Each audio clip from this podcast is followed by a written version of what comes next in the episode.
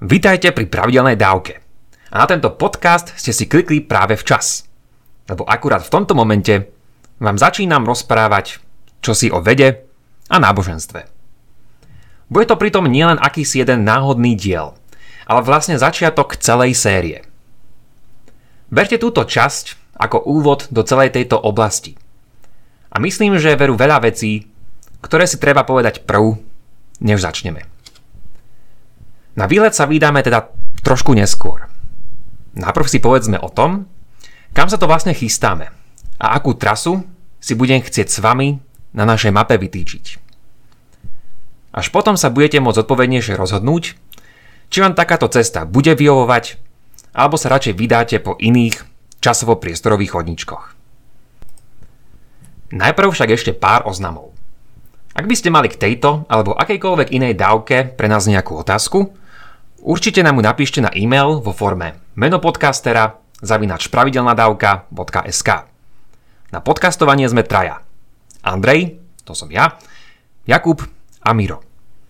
Okrem toho, že ti na tvoj e-mail odpovieme, plánujeme takisto v budúcnosti Q&A dávky, kde sa o týchto otázkach v rámci samostatnej dávky s Jakubom a Mirom porozprávame. A poďalšie, všetko dobré potrebuje svoj čas. A je tomu tak aj pri našom podcaste. Ak počúvate dnešnú dávku v máji či júni 2019, podporte nás sumou, ktorú uznáte za vhodnú cez našu crowdfundingovú kampaň na startlab.sk. Alebo nás môžete podporiť drobným či štedrým darom na náš účet. Ďakujeme za vašu podporu a všetky info nájdete na pravidelnadavka.sk. Vítam vás pri 52. pravidelnej dávke. Povieme si pri nej, ako spolu súvisia naše dávky, slon, bicykel a preskúmaný život. Ak ste zvedaví, ako to dokážem pospietať dokopy, tak to sme na to minimálne dvaja.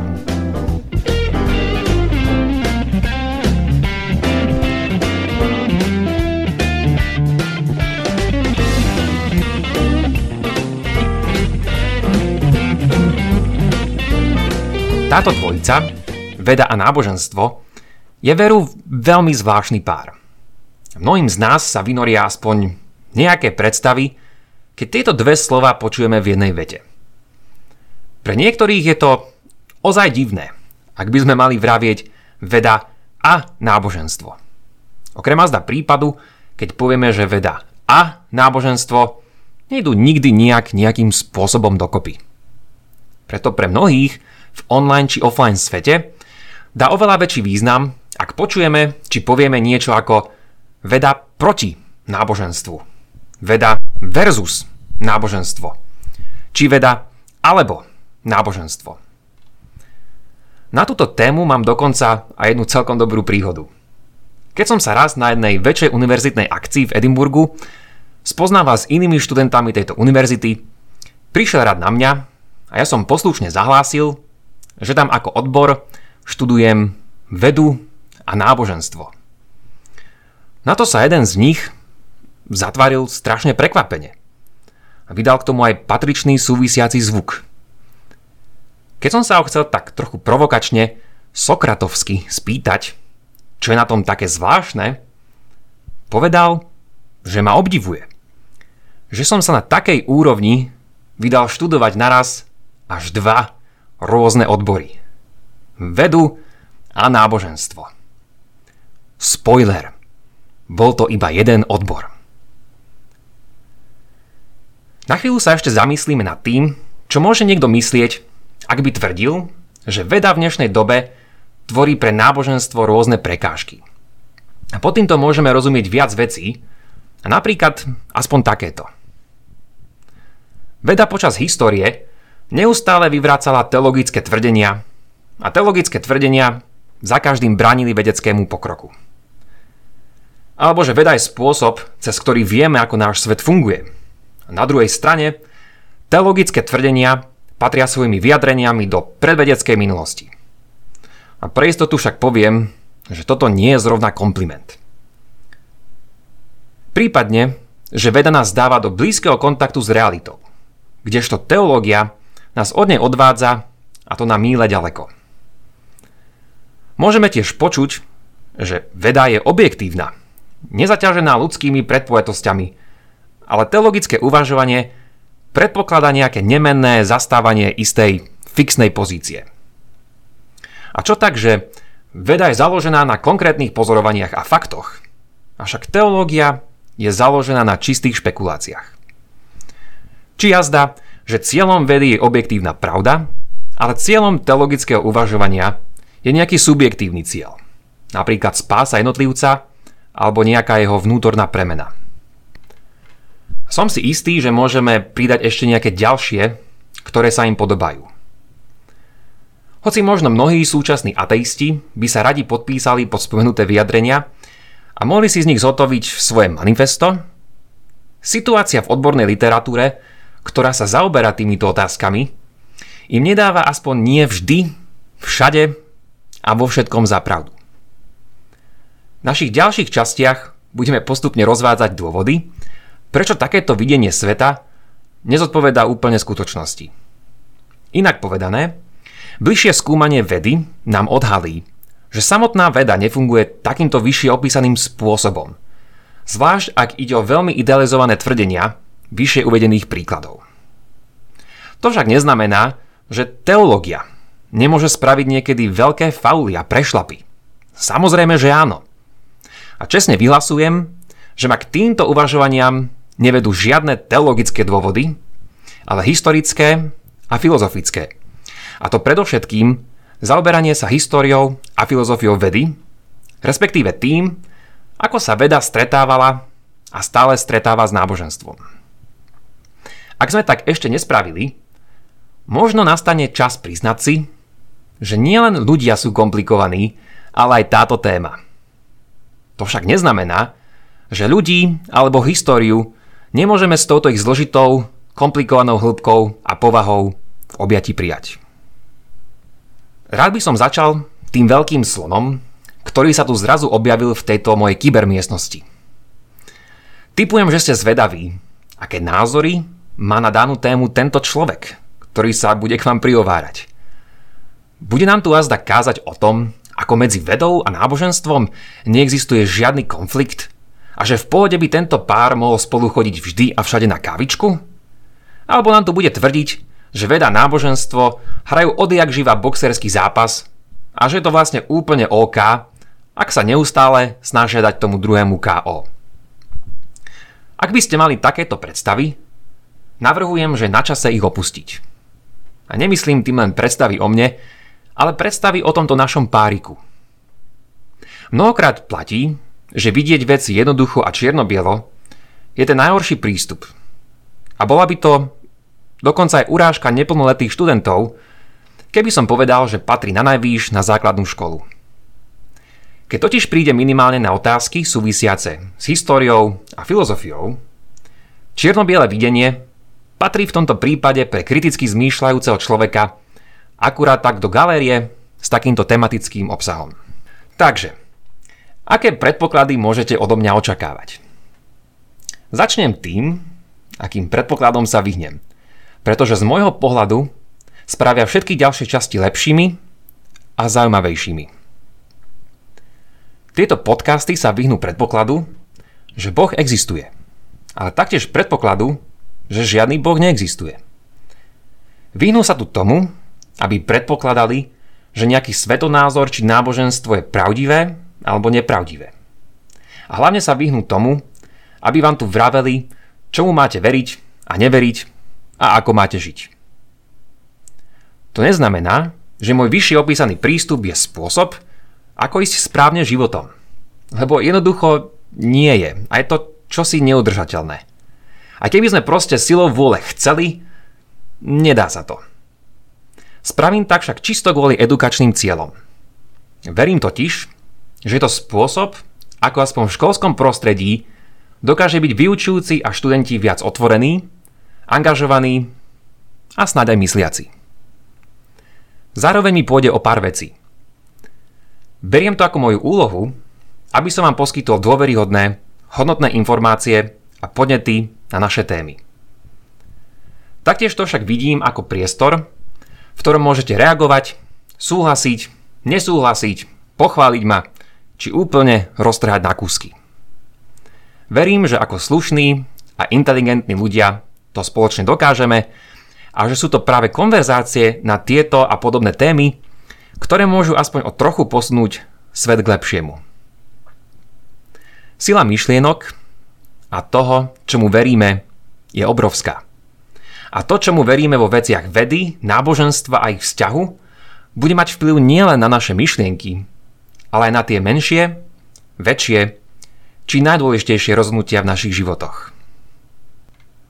Okrem toho je tu pre mňa osobne ešte iný dôvod, prečo je táto téma príťažlivá.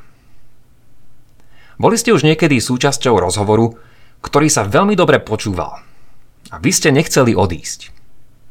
A nemuseli ste byť ani jeho súčasťou. Proste ste tam boli a počúvali a boli zvedaví na to, čo vždy povie a ako zareaguje ten ďalší účastník. Pre mňa je oblasť vedy a náboženstva niečo veľmi podobné. Je to totiž niečo, ako by sme načúvali rozhovorom tých najlepších myslí, ktoré kedy žili. Dokonca je to akoby taká hra, kde máte vy sami slobodu posadiť vami vybrané osobnosti do jednej miestnosti. Je to však hra veľmi zaujímavá. Pretože vy sa v istom momente zrejme neovládnete a vstúpite do ich dovtedy súkromnej konverzácie. Dúfam, že vám tu prinesiem niekoľko takých rozhovorov, ktoré vás nakoniec vtiahnu a tak trošku zdravo aj vyprovokujú. Nož a keď nie zdravo, tak mám aspoň tú výhodu, že sedím nie pri vás, ale kde si za mikrofónom. Každú časť nášho nového podcastu budem taktiež brať ako malú tabletku proti negramotnosti v týchto dvoch oblastiach.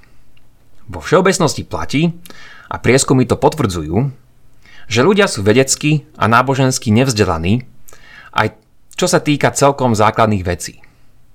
A to nie je až také zlé, ak si to uvedomíme a budeme chcieť s tým niečo spraviť. Dobrá kniha, YouTube alebo snáď aj tieto dávky môžu k tomu dopomôcť. Ak je však niekto vzdelaný v oblasti vedy, neznamená to, že sa ešte vyzná do náboženstiev či filozofie a že sa vo svojom uvažovaní vyhýba školáckým chybám. A samozrejme to platí aj naopak. Samotný fakt, že niekto vyštudoval teológiu či religionistiku, ešte neznamená, že má napríklad prehľad o tom, čo to veda je a ako funguje. Spomínam to aj preto, lebo je to verný opis dnešného sveta. Niekto môže byť študovaný odborník v oblasti X a pri tom dôsledku toho sa tváriť, že zjedol aj múdrosť pre oblasť Y. Takto nájdeme mnohých knižných autorov, nehovoriac o celom svete internetu, ktorý je plný takýchto odborníkov. Či už bez úvozoviek, alebo s nimi. Nič z toho neznamená, že sa nemôžeme verejne vyjadrovať k veciam, ktoré sme nikdy neštudovali. Samozrejme, že môžeme. Svet tak funguje. Robíme to tak všetci. A druhí môžu navyše ťažiť z našej odbornosti v oblasti X, ak sa práve vyjadrujeme k oblasti Y. Znamená to len, že by sme jednoducho mohli byť niekedy v našich vyjadreniach trochu skromnejší. Aspoň teda, ak nechceme riskovať, že raz niekto príde a prepichne bublinu našej intelektuálnej namyslenosti a my budeme vyzerať ako zahambený školáčik so stiahnutými nohavicami. Možno nám k tomu ešte pomôže zamyslenie sa nad bicyklom. Nebojte sa, vysvetlím. Začníme však takto. Každý z nás vie, aspoň dúfam, čo auto je.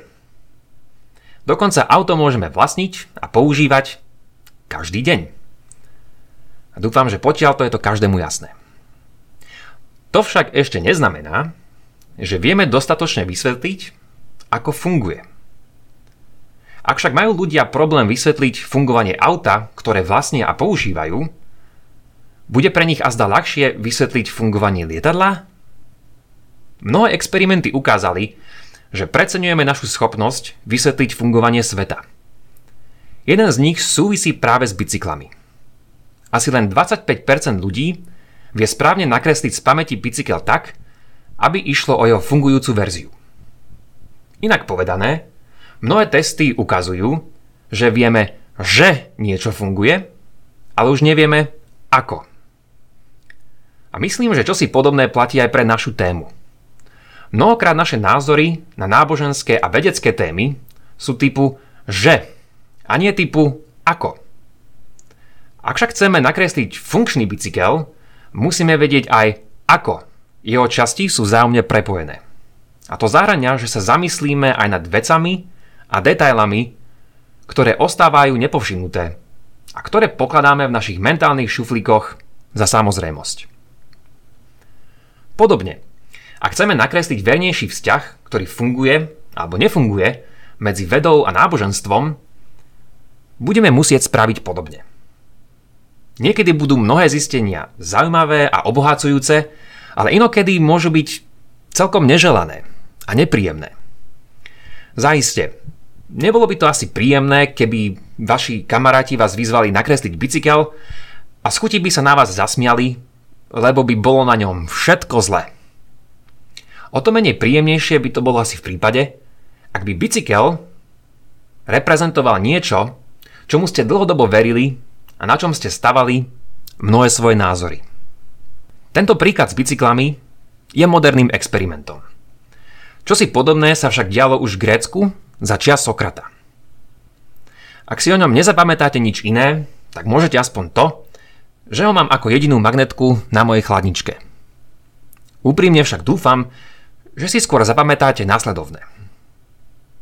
Sokrata si môžete predstaviť ako niekoho, kto sa dáva do rozhovorov s ľuďmi a keď mu začnú nadšene vysvetľovať, ako by fungoval napríklad taký bicykel, tak príde na to, že nevedia, o čom hovoria. Lebo taký bicykel by naozaj nemohol fungovať. A áno, jasné, že Sokrates sa nepýtal na bicykle a napríklad na čnosti, dobro alebo spravodlivosť. Ako by však vyzeral náš rozhovor s ním? Keby sa dal s nami do reči na rôzne témy, súvisiace práve s vedou a náboženstvom. Bol by to rozhovor, ku ktorému by radi načúvali aj druhý, alebo by sme pri ňom nechceli nikoho mať, lebo by nás Sokrates rozsekal na kúsky. Možno ste počuli, že Sokrates povedal, že nepreskúmaný život nie je hodný žitia. Ak sa nad tým zamyslíme, znie to ako riadne silná káva. Musí môj život azda neustále skúmať, aby bol hoden žitia? Sokrates, si normálny? Nie je teraz tak trochu namyslený práve on? Nemôžeme byť snať užitočným umelcom, ukážkovým učiteľom, dobrotivým doktorom, či pravdovravným, pravduhľadajúcim právnikom, aby náš život bol hoden žitia? Čo ak pri tom všetkom nebudeme, či nepostíhame skúmať náš život? K odpovedi nám z veľkej miery pomôže, ak Sokratov výrok preložíme z gréčtiny inak. Tak, ako to navrhol jeden z najväčších súčasných odborníkov na Platona, Richard Kraut. To jest, nepreskúmaný život by sme nemali žiť. Nemali by sme ho žiť. Ale to neznamená, že sa v ňom nenachádza mnoho pravdy, krásy a dobra a že nie je hodný žitia. Jednoducho, takýto výrok v sebe skrýva, že môže byť skvelý aj hodný nášho obdivu. Ale aj tak na ňom stále akoby čosi chýbalo. Ak by ste chceli spraviť Sokrata spokojnejšieho alebo mať aspoň trošku viac preskúmaný život, zostáva mi už len ešte raz vás privítať pri mojich podcastoch. Nech nám teda aspoň niektoré pekelné ťažké témy prinesú nebeskú slasť. Takže toľko na dnes. A ja len pripomínam, že pravidelnú dávku môžete odoberať v podcastových aplikáciách Apple a Google Podcast, Spotify, Stitcher a Podbean. Ak neviete ako na to, choďte na pravidelnadavka.sk, kde nájdete jednoduchý videonávod ako na to. Teším sa na vás na budúce. Buďte zvedochtiví a nech vám to myslí.